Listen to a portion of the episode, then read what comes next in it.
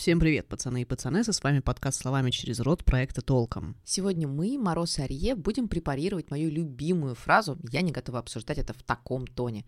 Когда мы говорим эту фразу, как вообще ее наличие характеризует ну, эту большую культуру, в которой мы живем? О чем мы вообще проговариваемся этой фразой? Ну, а пока мы не начали, я по традиции замечу, что если вам нравится а, подкаст, мы будем супер благодарны, если вы подпишетесь на нас на избранных платформах и поставите лайки, оставите отзывы, где это возможно. Так вы очень поможете многим нам стать лучше, а другим нас найти. Кроме того, подписывайтесь на нас в телеге и забегайте на сайт, у нас там толкую блог и еще разные полезные прикольные штуки.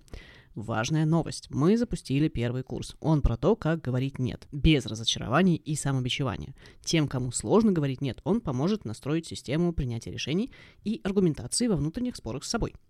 А тем, кто уже умеет говорить «нет», поможет настроить систему приоритетов и сфокусировать собственные ресурсы. В общем, все ссылки будут в описании эпизода. Ну что, поехали? В общем, у меня проблема. Я как раз из тех, кто скорее слышит эту фразу, чем ее произносит. Расскажи, пожалуйста, что, вот условно, если ты ее произносишь, да, что за ней стоит? Объясни мне, что вот имеют в виду эти люди, которые ее э, говорят мне, кидают мне в лицо. Да, я как раз из тех, кто эту фразу произносит, и произносит довольно часто, может быть, не публично и не вслух, но внутри себя ее довольно часто проговариваю. Я говорю эту фразу, когда могу чувствовать себя обиженной, но произношу я ее не для того, чтобы продемонстрировать, что я обижена, а скорее наоборот, для того, чтобы не выплеснуть эту обиду на другого человека. Я ее произношу для того, чтобы решить две задачки. Задачка номер один – показать человеку, что мы вот в данный момент находимся в разных эмоциональных состояниях, и я не считаю возможным сталкивать эти два эмоциональных состояния. Ну, условно, я готова обсуждать что-то максимально спокойно, а человек уже взвинчен и готов разговаривать только на повышенных тонах. Окей, okay, я могу понять эту логику, логику, но просто я сейчас быстро, извини, быстро замечу, да, вслед тому, что ты говоришь. Я не могу сказать, что я, ну, не знаю, такой токсичный человек, который вскипает, типа, за секунду. Я стараюсь держать э, лицо и себя в руках, и лицо в руках тоже.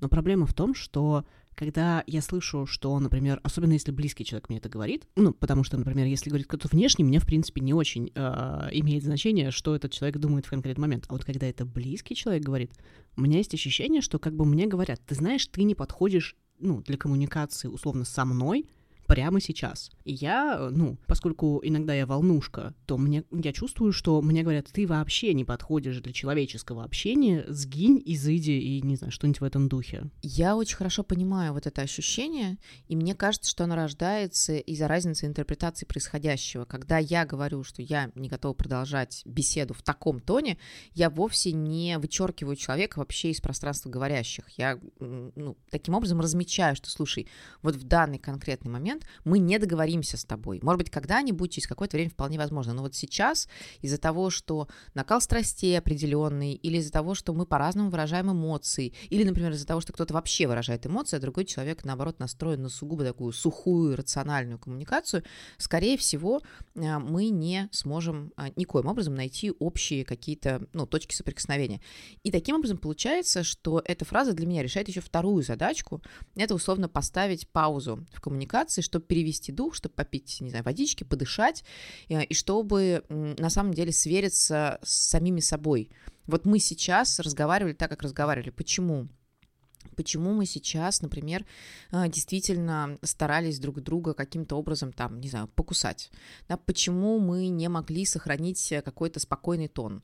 И если мы берем эту паузу, э, чтобы понять, что вообще не так, то мы, на мой взгляд, минимизируем возможность эскалации конфликта. То есть, например, мы сейчас столкнулись только эмоционально, и мы просто можем, условно, снизить, опять же, да, вот эти э, эмоции и вернуться к какому-то спокойному обсуждению. А если мы этого не сделаем, то вполне возможно, что вот, в принципе, этот эмоциональный тон перекинется на какие-то другие а, акты общения и на какие-то другие поводы. Ну, то есть вот мы сейчас с тобой о чем-то разговариваем, а, мы друг другом недовольны, и в этом состоянии легко вспомнить прошлые обиды и перекинуть в пространство обсуждения этих обид тоже свою агрессию или свою обиду или еще что-нибудь подобное. Но это будет уже такой клубок проблем, с которым будет очень сложно что-то делать, и это будет такая патовая абсолютно ситуация. Поэтому лучше пауза, досчитать до 10 и потом вернуться. Я понимаю механизм того, почему это делается, ну, условно, вот ты сейчас произнесла, и я могу, в принципе, да, где-то объективно, аналитическим мозгом понять, ну, вот это делается для этого. На самом деле это делается для того, чтобы сохранить э, какой-то, условно, адекватный, не кусючий, не агрессивный, э,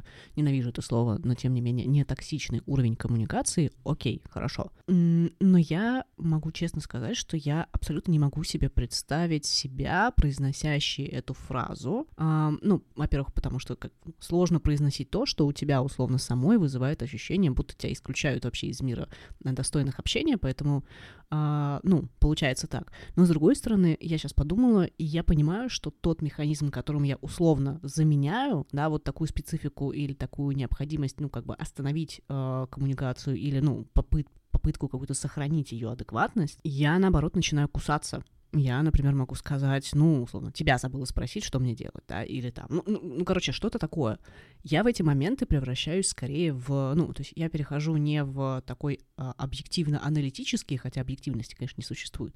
Короче, я перехожу не в объективно-аналитический режим, а в режим как будто бы реактивный. И я включаю, значит, у меня падает забрало, даже если я не очень хочу, и, в принципе, а, я вообще не чувствую, что я начинаю кипеть. Но я в коммуникации включаю тот режим, когда я как бы такой агрессор, который, значит, сейчас всем объяснит на языке, а, условно, вербальных кулаков, а, где чье место и в каком порядке все должны идти, в каком направлении. Ты знаешь, у меня есть такой визуальный образ, я его сейчас воспроизведу, только, пожалуйста, не обижайся, потому что он вовсе нужен не для того, чтобы тебя устыдить. Мне кажется, что ты вообще такой реактивный человек, в том смысле, что ты в ответ на какие-то вызовы не закрываешься в раковинке, да, а ты, наоборот, как ты действуешь активно. Когда ты сталкиваешься с а, фразой «я не готова это обсуждать в таком тоне», для тебя это не про паузу в коммуникации, про то, что человек демонстрирует свою слабость. Вот я сейчас не вывожу, мне нужно остановиться. И визуально это выглядит так, как будто раненое животное, э, которое пытается от тебя ускакать, и тянется кровавый след, а ты как хаунд идешь по этому следу и такая, ну чё, ну чё, не, ну давай продолжим, ну давай продолжим, ну чё. Да, а, ты совершенно точно угадала, ощущения, по крайней мере, в моменте очень похожи. Но у меня есть такая а, более, не знаю, мирная, что ли, иллюстрация всего этого. А, для меня в момент, когда условно мне вот это говорят, это меня условно останавливают в моменте и говорят так, стопе, вот ровно та сила и та интенсивность, с которой условно меня останавливают, я начинаю противодействовать а, этой силе. Это третий закон Ньютона. Да? На любое действие найдется противодействие. В любом случае, да, а, можно же по-разному останавливать человека. Ты можешь как-то мягенько сказать, так, слушай, давай вот мы условно сейчас возьмем паузу, и человек так мягенько, ну, я не очень хочу, но, в принципе, будет больше возможности, да, ну, остановить его. Либо когда ты говоришь, так, вот я сейчас не готова или когда кто-то говорит, ты знаешь, я вот сейчас вообще не хочу с тобой разговаривать в таком тоне, а, я не могу изобразить еще более патетичный, агрессивный и вредный голос. В общем, а, когда так говорят, ты, скорее всего, отреагируешь жестче и вот действительно превратишься в такого хаунда, который пойдет по кровавому следу. В общем, есть как будто бы две отзеркаливающие друг друга модели поведения, которые стоят за этой фразой или провоцируют эту фразу. Кто-то останавливает коммуникацию в надежде, что потом можно будет простроить более позитивный фидбэк, вообще хорошую беседу, а кто-то, наоборот, пушит потому что нужно добраться до самой сути. Но это мы с тобой сейчас говорили ну, про так называемую межличностную коммуникацию, да, интерперсональную, тет-а-тет, один на один. А есть ли какие-то ну, я не знаю, способы работы этой фразы в больших общественных пространствах, в больших таких социальных ситуациях? Ты знаешь, у меня вообще, э, я сейчас начинаю думать вообще про что эта фраза, если мы пытаемся, по крайней мере я, если я пытаюсь вспомнить, как я что-то подобное могла использовать в какой-то, не знаю, профессиональной жизни или еще где-то, и я тут подумала, что ну, опять же, в моем случае я скорее как человек реактивный, я могу ее использовать как, такую, как такой способ укусить человека. Иногда, э, даже если человек не понимает, то укусить моралистски. Ну, типа, эм, я вот сейчас сохраняю лицо и достоинство, а, но хлопаю дверью и ухожу, а ты подумай над своим поведением, например. Вот у меня есть такая, кстати, сейчас вспомнила, у меня была история, у меня есть паттерн взаимодействия в некоторых профессиональных сообществах. А довелось мне как-то работать в одной около социальной институции, назовем это так, э, скорее публичной, которая занималась, э, значит, все, всеми всякими прекрасными, значит, общественными благами, э, добром и вот это все за все хорошее против всего плохого. Ну, как и всегда в таких институциях, в таких таких пространствах коммуникация и, более того, какая-то условно а объективная, не говоря уже о том, чтобы бережная коммуникация, это далеко не самое приоритетное направление самосовершенствования и роста сотрудников, поэтому коммуникация там была, была весьма, скажем, достойна меня в лучшем настроении, когда все отправлялись в известных направлениях, и забрала, в принципе, не поднималась никогда. Это, кстати, довольно симпатичный оксюмарон, что в организациях, проектах и командах, которые связаны как будто бы с организацией социальной помощи, другим людям сама коммуникация бывает очень агрессивной, и это люди, кстати, даже не всегда фиксируют как какую-то проблему. Это, наоборот, кажется, что, ну, мы здесь помогаем другим, поэтому что, вот друг с другом тетешкаться, мы можем прямо вот в лоб говорить все, что мы думаем. Это обычно бывает довольно ужасно. В любом случае, история не про токсичную коммуникацию, а история про другое. В какой-то момент у меня был определенный круг обязанностей, который был очень четко обозначен. Я немножко маньяк в этом плане, а, вот, поэтому мой круг обязанностей был супер жестким, и все четко понимали, что я делаю, а чего я не делаю. В какой-то момент при приближении значимого события а, мне так, а, ну, в очень прямом а, с упавшим забралом в режиме начинают, ну, скажем, предлагать, опять же, с упавшим забралом, подумать над тем, чтобы взять на себя ну, условно, совершенно перпендикулярные для меня обязанности, а поскольку это еще происходит накануне важного события, то как бы нагнетается обстановка, потому что, ну, блин, ну, либо сейчас, либо никогда вообще. Если не ты, то кто? Без тебя мы все пропадем, вот это вот любимое. Да-да-да. Но как бы люди не очень понимали, что на меня такие вещи не работают. С кем они говорят, они не знали. Да, они не знали, что чем больше ты начинаешь меня пушить, особенно манипулировать, тем скорее э, тебе прилетает в ответ. Э, достаточно быстро и достаточно э, прозрачно, явно и очевидно. В конечном итоге история закончилась тем, что я практически эксплицитно сказала, что я не готова разговаривать в таком духе, но сделала это, как я выразилась, немножко достойно, условно, смотря э, сверху вниз, э, моралистски, э, выглядело это примерно так, что я боюсь, что моих навыков не хватит для того, чтобы обеспечить вот там то, что вам сейчас нужно в моменте, поэтому давайте-ка мы распрощаемся, поскольку явно под ваши задачи меня не хватит. Вот. И мы, собственно, распрощались, и после после этого, кстати, Uh, мне, значит, коллега написала, а ты видела, что там, значит, происходит в социальных сетях у других коллег? Я такая, что такое? Ну, там, короче, такой срач по поводу тебя начинается, там, ты такая, хлопнула дверью, тебе столько, а ты такая, бла-бла-бла. Я такая, слушай, честно, я не видела, и как бы, ну, я, строго говоря, э, не считаю, что это важно. Я могу, честно сказать, я даже до сих пор не знаю, что там было сказано, то есть я даже не открывала. Но это, кстати, еще дополнительным образом показывает, какие эффекты эта фраза может иметь, если она переводится в действие. Возможно, если бы ты сказала, что... Ну, вот просто произнесла эту фразу, а, такого результата бы не было. И не было бы твоей этой эмансипации, освобождения из этого пространства, и не было бы на самом деле произведено вот этого специального жеста, который люди поняли в действительности, что ты правда не готова. Ну, проблема только в том, что бывают ситуации, когда люди понимают, что человек на что-то пойти не может, и принимают это. А бывают ситуации, когда люди не в состоянии развести человека, который высказывает какую-то мысль, идею или какое-то замечание и, собственно, содержание этой мысли, идеи и замечания. По сути, ты ассоциировалась в данном случае с, не знаю, некомпетентностью, нежеланием прогибаться, хотя в действительности за твоими действиями стояла просто, да, вот эта идея, что, слушайте, наверное, сначала нужно на берегу договориться, чтобы не было необходимости вот так вот четко останавливать через укусы и через агрессию коммуникацию. Ну, просто еще эта история про то, что если условно вы не, не способны закрыть какие-то свои проблемы, это не значит, что в условно приказном или еще каком-то порядке, другой человек условно испугается и скажет, ой-ой-ой, ну все-все-все, хорошо, сейчас сделаю. Это наоборот, как бы у некоторых работает как совершенно обратная реакция, как бы нет. И иногда, даже если это нет изначально не предполагалось как такое супер жесткое, агрессивное, радикальное хлопанье дверью, оно таким оказывается, потому что, ну, потому что э, внезапно ты оказываешься э, должен, э, и на тебя складываются какие-то ожидания других людей, которые вообще ни с того ни с сего здесь появляются. Ну да, при этом, опять же, учитывая, например, реактивность конкретной персоны, да, которая э, сталкивается с такими запросами, ты еще должна и себе, то есть ты должна отстоять себя, поэтому э, даже простое нежелание продолжать коммуникацию в каком-то тоне превращается в конечном итоге в обсуждение гораздо большего спектра проблем. я предлагаю вернуться, собственно, к самой фразе. У меня тоже есть пример, и он такой непрофессиональный совершенно, и он вообще родом из детства, а, про то, как эта фраза или а, ее смыслы а, работают не как попытка укусить человека, а как попытка слить человека, чтобы как раз не продолжать коммуникацию. У меня есть чудный пример а, из школьной жизни, когда я была в старших классах.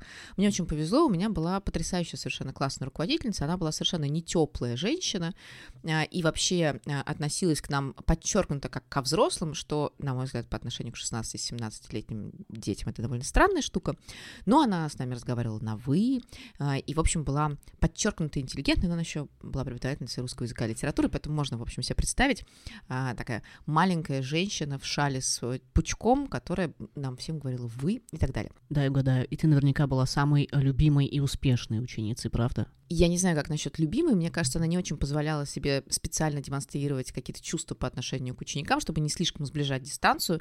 Но да, я была одной из успешных учениц, потому что я читала, например, все, что задавалось, как такой книжный червь, читала все. А, в старших классах она с периодичностью с нами тет-а-тет или там с какими-то группами разговаривала, и это были не профориентационные разговоры, а это, ну, были какие-то разговоры там я бы даже не сказала, что по душам, но просто она делилась своими впечатлениями о том, что происходит, и в какой-то момент она была очень озабочена, что мой а, школьный роман а, мешает мне продолжать обучение хорошо по всем предметам, которые есть в нашей школе, и в частности по тем предметам, которые меня всегда западали, математика, химия и физика, особенно химия и физика. В какой-то момент она меня вызвала к себе поговорить перед уроком химии как раз, ну, чтобы, видимо, настроить меня на правильный лад. И начала мне рассказывать, что, в общем, я глубоко не права, что я слишком много внимания уделяю каким каким-то нестоящим переживанием любовного характера. На самом деле, то, что мне сейчас нужно в 11 классе, это классно закончить школу, получить хороший аттестат, поступить в университет и так далее. И, в общем, она мне читала аннотацию, снизу у них такая маленькая женщина, которая на меня смотрела и так мне что-то рассказывала, и я не выдержала, и я внутри своей головы произнесла вот это, я не могу продолжать этот разговор в таком тоне, я понимала, что я не могу это сказать ей в глаза, но я развернулась буквально, если у меня были каблуки, я развернулась на каблуках, вышла из класса и хлопнула дверью, буквально, мне кажется, на середине ее фразы. Дошла до кабинета химии, идти там было метров 20, села и поняла, что я как-то очень странным образом прекратила разговор со значимым взрослым, когда я с родителями так разговаривала, но это было не очень правильно, но это же родители, как бы куда мы друг от друга денемся? А это моя классная руководительница в 11 классе. Я сдаю экзамен ей в какой-то момент. Ну, очень странно. Я сидела, и у меня было две эмоции. С одной стороны, слава богу, я слила эту коммуникацию, я ее прекратила, все, меня больше это не, ну, не беспокоит, вот этими нотациями. А с другой стороны, у меня было ощущение, что что-то как-то я, по-моему, перегнул палку. Слушай, а что ты имеешь в виду под слить коммуникацию? Но я могла бы, например, выстроить какую-то систему тезисов и аргументов, чтобы с ней не согласиться. Или я могла бы, кстати говоря, кивнуть и сказать, да-да-да, я все сделаю так, как нужно, просто чтобы от меня отстали. А я слила коммуникацию в том смысле, что я ее не продолжила ни одним из конвенциональных и приемлемых для общения взрослого учителя, ребенка, ученика способов. Я просто психанула, эм, развернулась и ушла. Потом мучилась совестью. Ну, что вы думаете, когда закончился урок химии, и в течение которого, заметьте, я читала под партой какую-то книжку, которую нам задали к литературе, я пошла к ней и сказала, что Евгения Федоровна, ну, чё, как, как-то это было все неправильно. Надо отдать ей должное, что она на меня так посмотрела, поджав губы, а я видела, что она прям ржет в этот момент. Такая, ну ладно, ну ладно, давай. И э, это был такой очень классный для меня урок, учитывая то, что у меня очень плохая память, удивительно, что я его запомнила, про то, что, правда, в определенных специфических типах э, отношений есть определенные приемлемые способы коммуникации, и есть моменты, когда даже если мы хотим остановить коммуникацию, это нужно делать по правилам. В противном случае мы подставляем себя под удар, потому что вообще-то, а, если бы, например, я была учительницей, и, вот, то есть ситуация была бы другая, я была бы на позиции учителя, и передо мной был бы вот такой ученик, я могла бы совершенно не отреагировать таким образом, в ней разговаривал колоссальный опыт и колоссальная, на самом деле, любовь к детям. Ты знаешь, слушая эту историю, я э, искренне внутри болела за э, Евгению Федоровну, правда, я прям внутри держала кулачки и ждала, как же, значит, э, вот эта вот мораль в конце каждой сказки сказке появляется, вот как же она, как же она тебе скажет, как этот урок, урок будет преподнесен. Это, конечно, ты знаешь, особое мастерство некоторых людей делать это настолько незаметно, настолько тактично, настолько сильно, что ты запоминаешь его навсегда. Да, и в этот момент ты еще больше понимаешь, что на самом деле ты сливала коммуникацию, что не ты, что называется, make a point, и такая стукнула кулаком по столу и сказала все, что хотела сказать, или наоборот, не сказала, это тоже такой провал, а ты вообще-то, ну, как бы слабачка поджала хвост и убежала, э, оставила человека в очень неприятном положении, но человек такой с высоты, не знаю, какой-то своей консистентности, с высоты своего опыта, с высоты а, своих убеждений, совершенно спокойно отнесся к тому, что ты потом так трюх-трюх-трюх вернулась обратно и сказала, что-то я это. Я еще сейчас подумала о том, что ни один из тех вариантов коммуникации, которые мы с тобой вот сейчас обсуждаем, ни там, где у меня забрало падает, э, и дальше мы едем как танк, ни твой случай, когда э, ты возвращаешься трюх-трюх-трюх, э, он на самом деле, ни один из них не решает проблему, с которой начинается изначально вот эта реакция, неважно какая она. То есть, условно, в моем случае, когда я слишком э, жестко реагирую на что-то, я могла бы сказать, ребят, так вот мы на это не договаривались, а, и я не могу гарантировать. Но поскольку как бы такая экосистема была, в которой, ну, сказать, вот это значит а, навлечь на себя, на самом деле, абсолютно бесполезное обсуждение, которое, ну, вот блин, куда еще? А, вот. И в твоем случае, когда ты могла бы, ну, условно, во-первых, сказать что-то, а не вот, условно, да, уходить, а с другой стороны, можно было бы объяснить, слушайте, я все понимаю, но вот это тоже сейчас, ну, мне тоже хотелось бы это сделать. Ну, я не знаю, я просто на ходу реально придумываю. Ты знаешь, я уверена, что эта фраза «я не готов» или «не готова обсуждать что-то в таком тоне» может произноситься эффективно и продуктивно, и действительно может, будучи произнесенной словами через рот, помочь простроить людям разговор какой-то, который будет, ну, существенен. Но только для того, чтобы это происходило, нужно, вот как ты прямо сейчас сказала, чтобы экосистема была построена на каком-то доверии, на каком-то уважении решений друг друга и на том, что да, мы можем, например, поставить коммуникацию на паузу, но это совершенно не означает, что человек, который вот это вот сказал, будет восприниматься как истерик, и это совершенно не означает, что э, после того, как эта фраза будет брошена, все такие забудут про то, что коммуникация была, и как раз сольются. Я вот относительно недавно слышала прекрасную историю про про э, коммуникацию деловую в большой компании, в большом холдинге, э, в котором, ну, собственно, происходило обсуждение каких-то партнерских, спонсорских историй. Как обычно, э, когда большой холдинг взаимодействует с какими-то еще институциями, всегда возникает это бадание, да, кто что получает. И это довольно сложно бывает, потому что у всех свои интересы, и, ну, все стараются а, каким-то образом получить для себя больше, чем для а, там, визави. И, собственно, это были деловые переговоры, в ходе которых э, человек, э, ответственный за как бы сборку да, всего процесса, в какой-то момент сказал, все, все, чуваки, я больше не могу, типа, у меня закончились аргументы, я больше не вывожу, давайте мы сделаем паузу на час буквально, а, и потом еще раз соберемся. И в итоге эта фраза сработала идеально. То есть, значит, этот человек э, вышел из здания и буквально час ходил вокруг здания, смотрел на фонтанчики, держался за листики там, каких-нибудь э, кустов и деревьев, знаете, обнимал березу. Ну, то есть каким-то образом э, восстанавливал свой, сейчас это будет звучать эзотерический, но энергетический баланс, то есть просто восстанавливался. А другие люди, ну, ну час паузы, ну что, пошли, поработали, попили кофе, ну что-нибудь тоже поделали. И в итоге, э, в результате, да, им удалось дойти до какой-то точки соглашения и при этом не абсолютно вычерпать друг другу там мозги ложкой э, и не выйти в какую-то спираль вот этой бесконечной агрессии, бесконечных покусов или бесконечного астракизма. Как думаешь, вот без этой паузы в час э, у них был бы такой же продуктивный результат или нет? Условно, если бы кто-то слился в какой-то момент, кто-то сдался бы и занял позицию, ну, сейчас много кавычек, ну, условно, позицию слабого, да, и типа, ну ладно, все, вы заколебали, мы с вами согласны, либо там кто-то продавил бы, и ну, как ты думаешь? Я думаю, что нет, потому что в данном случае речь идет о бизнес-коммуникации. А в бизнес-коммуникации, когда ты э, ведешь переговорный процесс, даже если ты как человек уже готов сдастся, у тебя за спиной институция со своими интересами. Ты не можешь сказать, ой, господи, все, хорош. Хотите получить вот э, эти свои ништяки, вы их получите. А, поэтому даже те люди, которые согласны и обычно да, закукливаются в какой-то кокон, они бы этого не сделали. Ну и, скорее всего, такие люди не участвуют в переговорах, потому что просто ну, как бы их не приглашают туда, и они сами, в общем, не а, как бы волонтерят, да, в этом смысле. А, ну и наоборот, резкий пушинг, он, с одной стороны, может быть более характерен для переговорной культуры, с другой стороны, тоже очевидно, что он не всегда приносит свои какие-то плоды, особенно в долгосрочной перспективе, если вы понимаете, что вам нужно не там, а, не знаю, пожать друг другу руки, закрыть какую-то сделку, разойтись вообще в разные стороны, никогда не сталкиваться. Больше, если вы собираетесь дальше партнериться, то важно сохранить какие-то нормальные отношения. Поэтому я думаю, что в этой ситуации как раз вот эта история про «я сейчас переведу дух, и всем предложу перевести дух, а, и всем дам время на подумать, и всем дам, на самом деле, время, чтобы выстроить, может быть, другую перспективу для того, чтобы принимать какое-то решение. А, это рабочая схема. Но мы сейчас обсуждаем с тобой рабочую ситуацию, которая может быть продуктивна в случае, если произносится фраза «я не готов это обсуждать в таком тоне».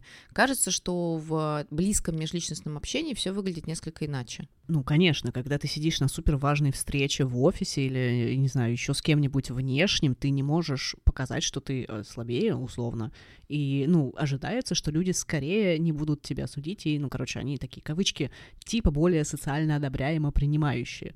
А, конечно же, в личном общении э, возникает ощущение, что, ну, во-первых, на тебя не давят все эти социальные нормы, ожидания, правила хорошего тона, я не должен или не должна выглядеть плохо, я должна выглядеть как супер холодный профессионал, такой терминатор, который сейчас всех вообще разрулит и по всем порулит, условно. А в личном общении, конечно, ты не можешь ни пяди земли сдать э, близкому человеку, особенно когда какой-то спор возникает, ну, потому что э, тут же супер важно, тут же самое близкое, тут же самые, самая мякотка видна, и, конечно же, тот, кто ближе всего, он делает больнее всего. Ну да, мне кажется, что это даже не столько про то, что не нужно или нельзя сдавать там ни пяди земли, ни шагу назад, а в том, что мы просто иногда абсолютно неоправданно уверены, что близкие — это те, кто будет близкими всегда, поэтому можно по их головам э, ходить э, самыми грязными сапогами, они никуда не денутся. Это, кстати, очень ошибочная, конечно, позиция.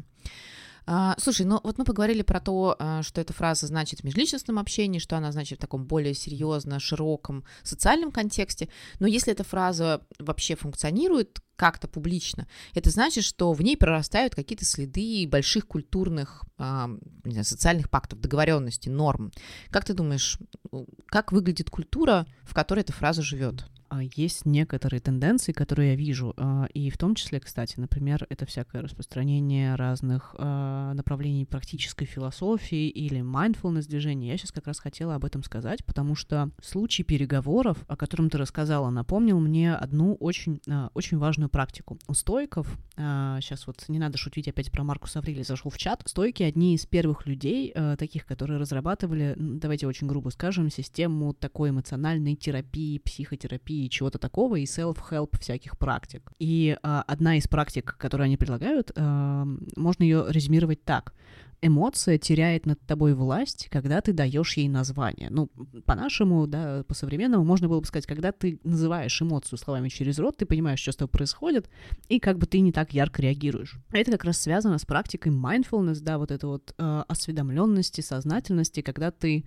не идентифицируешь себя со своими эмоциями, когда ты очень четко понимаешь, что с тобой происходит, ты, главное, не путаешь мысли и эмоции, ты понимаешь, вот сейчас, условно, я начинаю кипеть, а вот этот человек нехороший, и ты не идентифицируешь себя с этими ощущениями, а ты как бы наблюдаешь за ними и делаешь вывод так, вот сейчас мне надо что-то сделать. Я ужасно люблю, как в разных областях социогуманитарного знания разные люди подходят к одному слону, ощипывают, ощипывают, ощупывают его с разных сторон и эм, не то чтобы даже делают какие-то очень далекие выводы, но используют для этого разный язык. Например, в современных практиках нарративной медиации есть эм, такая задачка, когда необходимо каким-то образом настроить разговор людей, которые уже потеряли всю надежду договориться, есть предложение, ну, если очень упрощать, это, по сути, упражнение, которое предлагается проделать двум сторонам, это разделение проблемы и человека, который с этой проблемой ассоциируется.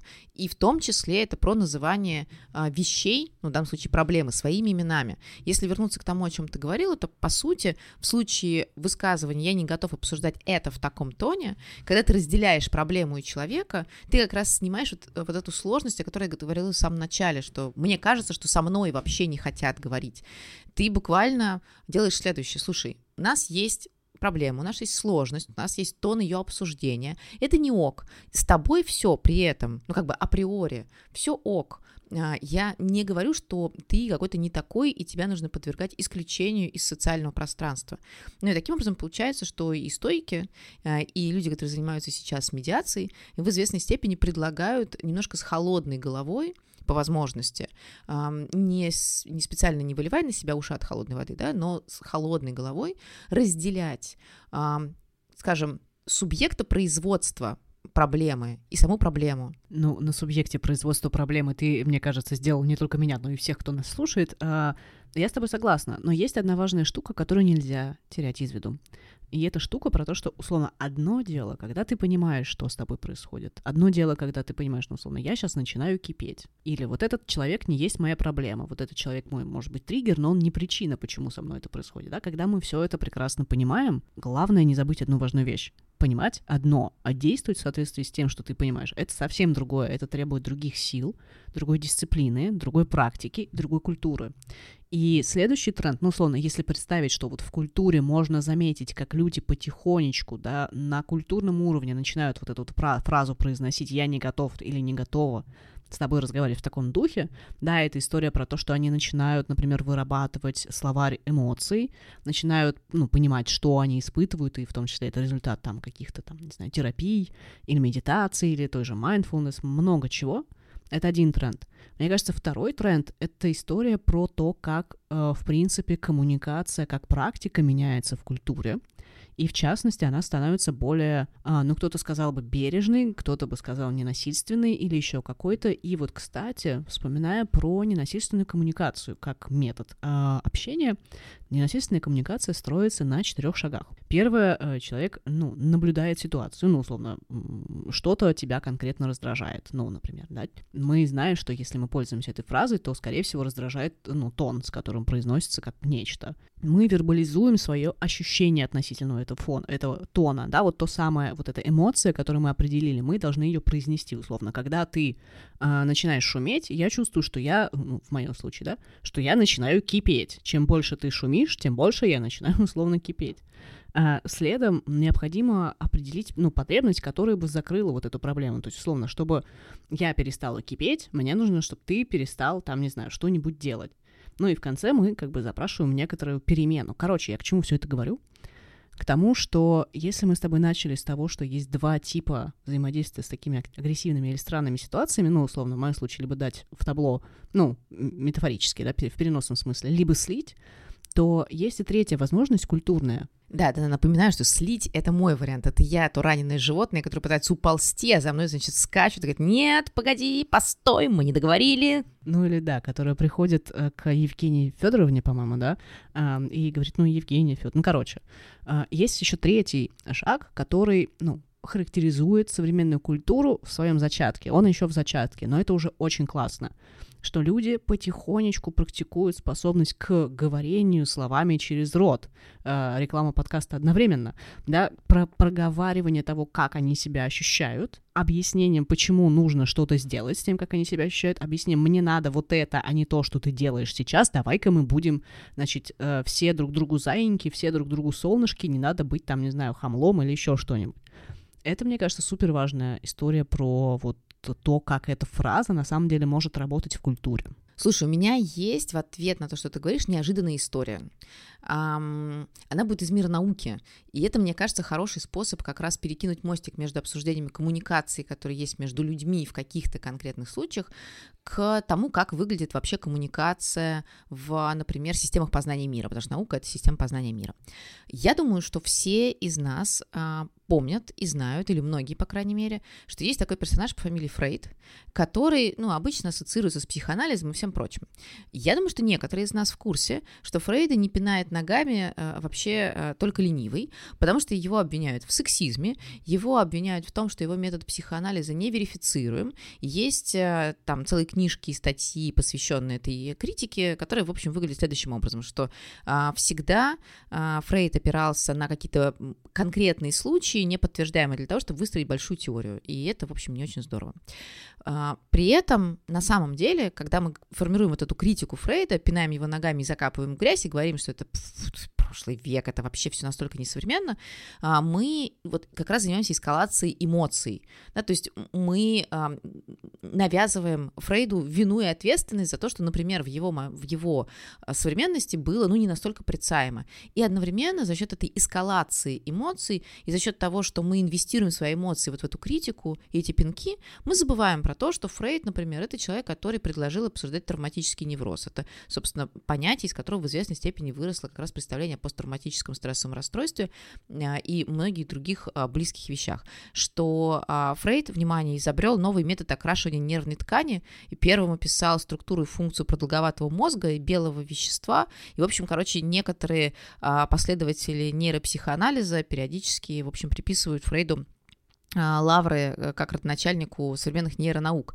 А, короче, что я хочу сказать, что да, называть вещи своими именами и публично, или хотя бы для себя, как бы расчехляться и говорить, да, меня бесит вот это, а не вот это, или понимать, как мои эмоции на самом деле являются результатом сработавшего триггера, это важно для того, чтобы правильно направлять свои переживания, для того, чтобы не покупаться на ту эскалацию, а, эмоциональную, которая уже есть, либо в отношении других людей, либо даже вот в отношении, пожалуйста, познания мира, а стараться все-таки для себя более точно расчертить, а, где мы находимся, во что мы верим, что нас беспокоит, с чем мы согласны, с чем мы не согласны. Я в полном восторге от примера. А, он на самом деле показывает, даже не показывает, а предлагает такую эвристику по отношению к интерпретации внешнего мира.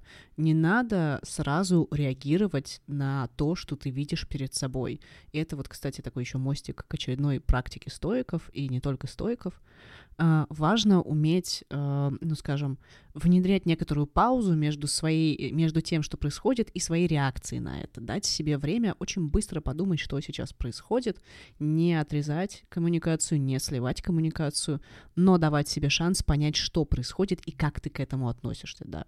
Вот в том числе то, что ты сейчас говоришь, это про не надо вестись на то, что есть на поверхности, дай себе шанс, э, да, презумпция невиновности, дай миру шанс пояснить, что он такое. Слушай, ну одновременно мне кажется, что это еще такой способ защитить себя от разного рода переработок, там, эмоциональных или когнитивных.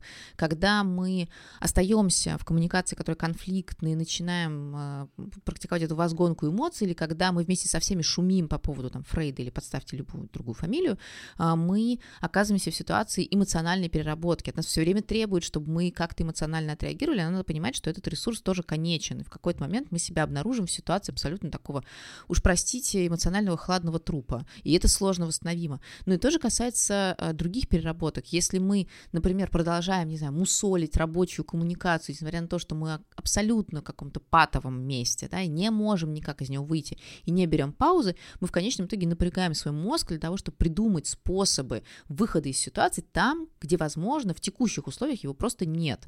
И мы начинаем выстраивать какие-то совершенно невозможные я не знаю, конструкции, которые не сработают, это бесконечные сваи, подпорки и костыли.